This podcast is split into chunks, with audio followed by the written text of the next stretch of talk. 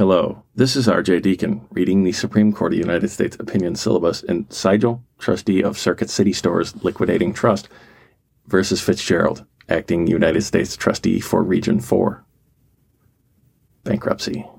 Certiorari to the United States Court of Appeals for the Fourth Circuit, argued April 18th, 2022, and decided June 6th, 2022. If you'd like to support the podcast, get a hold of me at roadscholar80 at gmail.com, or you can tap on that PayPal link that there's right down there in the show notes. All right. Uh, Congress created the United States Trustee Program, Trustee Program, as a mechanism to transfer administrative functions previously handled by bankruptcy judges to the U.S. trustees, a component of the Department of Justice. Congress permitted the six judicial districts in North Carolina and Alabama to opt out of the trustee program. In these six districts, bankruptcy courts continue to appoint bankruptcy administrators under a system called the Administrator Program. The Trustee Program and the Administrator Program handle the same core administrative functions, but have different funding sources. Congress requires that the Trustee Program be funded in its entirety by user fees paid to the United States Trustee System Fund, UST Fund, largely paid by debtors who file cases under Chapter 11 of the Bankruptcy Code, Section 28 U.S.C. Section 589A-B 5. Those debtors pay fee in each quarter of the year that their case remains pending at a rate set by Congress and determined by the amount of disbursements the debtor's estate made that quarter. See Section 1930A. In contrast, the administrator program is funded by the judiciary's general budget. While initially Congress did not require administrator program district debtors to pay user fees at all, Congress permitted the Judicial Conference of the United States to require Chapter 11 debtors in administrative program districts to pay fees equal to those imposed in trustee program districts. See Section 1930A7. Pursuant to a 2001 standing order of the Judicial Conference, from 2001 to 2017, all districts nationwide charged similarly situated debtors uniform fees. In 2017, Congress enacted a temporary increase in the fee rates ap- uh, applicable to large Chapter 11 cases to address a shortfall in the UST fund. The 2017 Act provided that the fee raise would become effective in the first quarter of 2018, would last only through 2022, and would be applicable to currently pending and newly filed cases. The Judicial Conference adopted the 2017 fee increase, uh, the 2017 fee increase for the six administrative program districts, effective op- October 1st, 2018 and applicable to newly filed cases. In 2008, Circuit City Stores Incorporated filed for Chapter 11 bankruptcy in the Eastern District of Virginia, a trustee program district. In 2010, the bankruptcy court confirmed a joint liquidation plan overseen by a trustee, the petitioner here, to collect, administer, distribute, and liquidate all of Circuit City's assets. The liquidation plan required petitioner to pay quarterly fees to the U.S. trustee while the Chapter 11 case was pending. Circuit City's bankruptcy was still pending when Congress increased the fees for Chapter 11 debtors in trustee program districts through 20, the 2017 Act. Across the first three quarters of 2018, petitioner paid $632,542 in total fees, significantly more than the $56,400 petitioner would have paid absent the fee increase in the 2017 Act. Petitioner filed for relief against the acting U.S. trustee for Re- Region 4, the respondent here, contending that the fee increase was non uniform across trustee program districts and administrator program districts in violation of the Constitution's bankruptcy clause. The bankruptcy court agreed and directed that for the fees due from January 1st, 2018 onward, the circuit city trustee pay the rate, uh, the circuit city trustee should pay the rate in effect prior to the 2017 Act. The bankruptcy court reserved the question whether the trustee could recover any overpayments made under the 2017 Act. The Fourth Circuit reversed, holding that the fee increase did not violate the uniformity requirement of the bankruptcy clause because the increase applied only to debtors in trustee program districts in order to bolster the dwindling UST fund which funded the trustee program alone. The uh, Supreme Court holds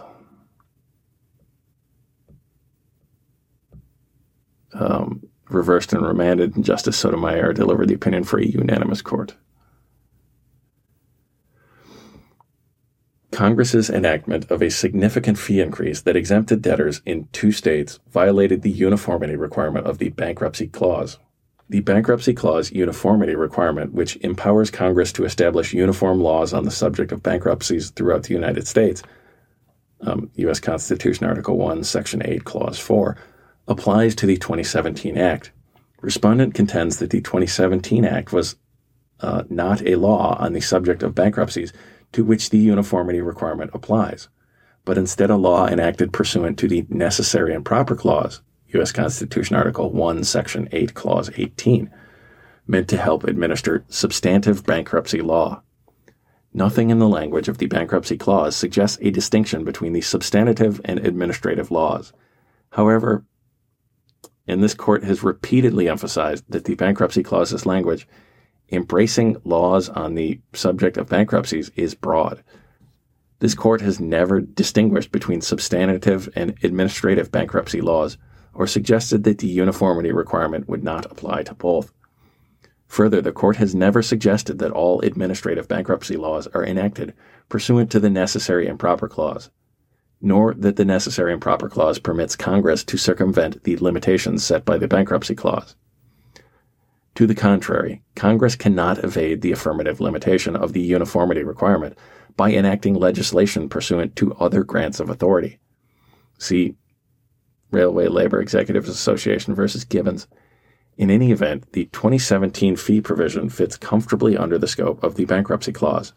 The provision amended a statute titled Bankruptcy Fees, Section 1930, and the only subject of the 2017 Act is bankruptcy. Moreover, the 2017 Act does not affect the substance of debtor creditor relations because increasing mandatory fees paid out of the debtor's estate decreases the funds available for payment to creditors. Respondent points to purported historic analogs to argue that the uniformity requirement does not apply where Congress sets different fee structures with different funding mechanisms for debtors in different bankruptcy districts. But the fee increase at issue here is materially different from the examples cited by respondent.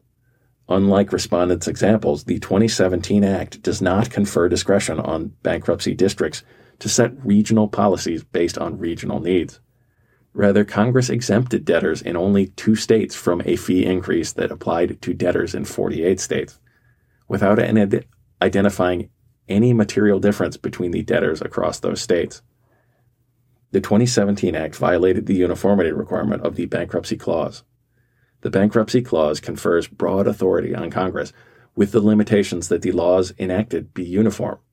The Court's three decisions addressing the, the uniformity requirement together stand for the proposition that the Bankruptcy Clause does not permit arbitrary, geographically disparate treatment of debtors.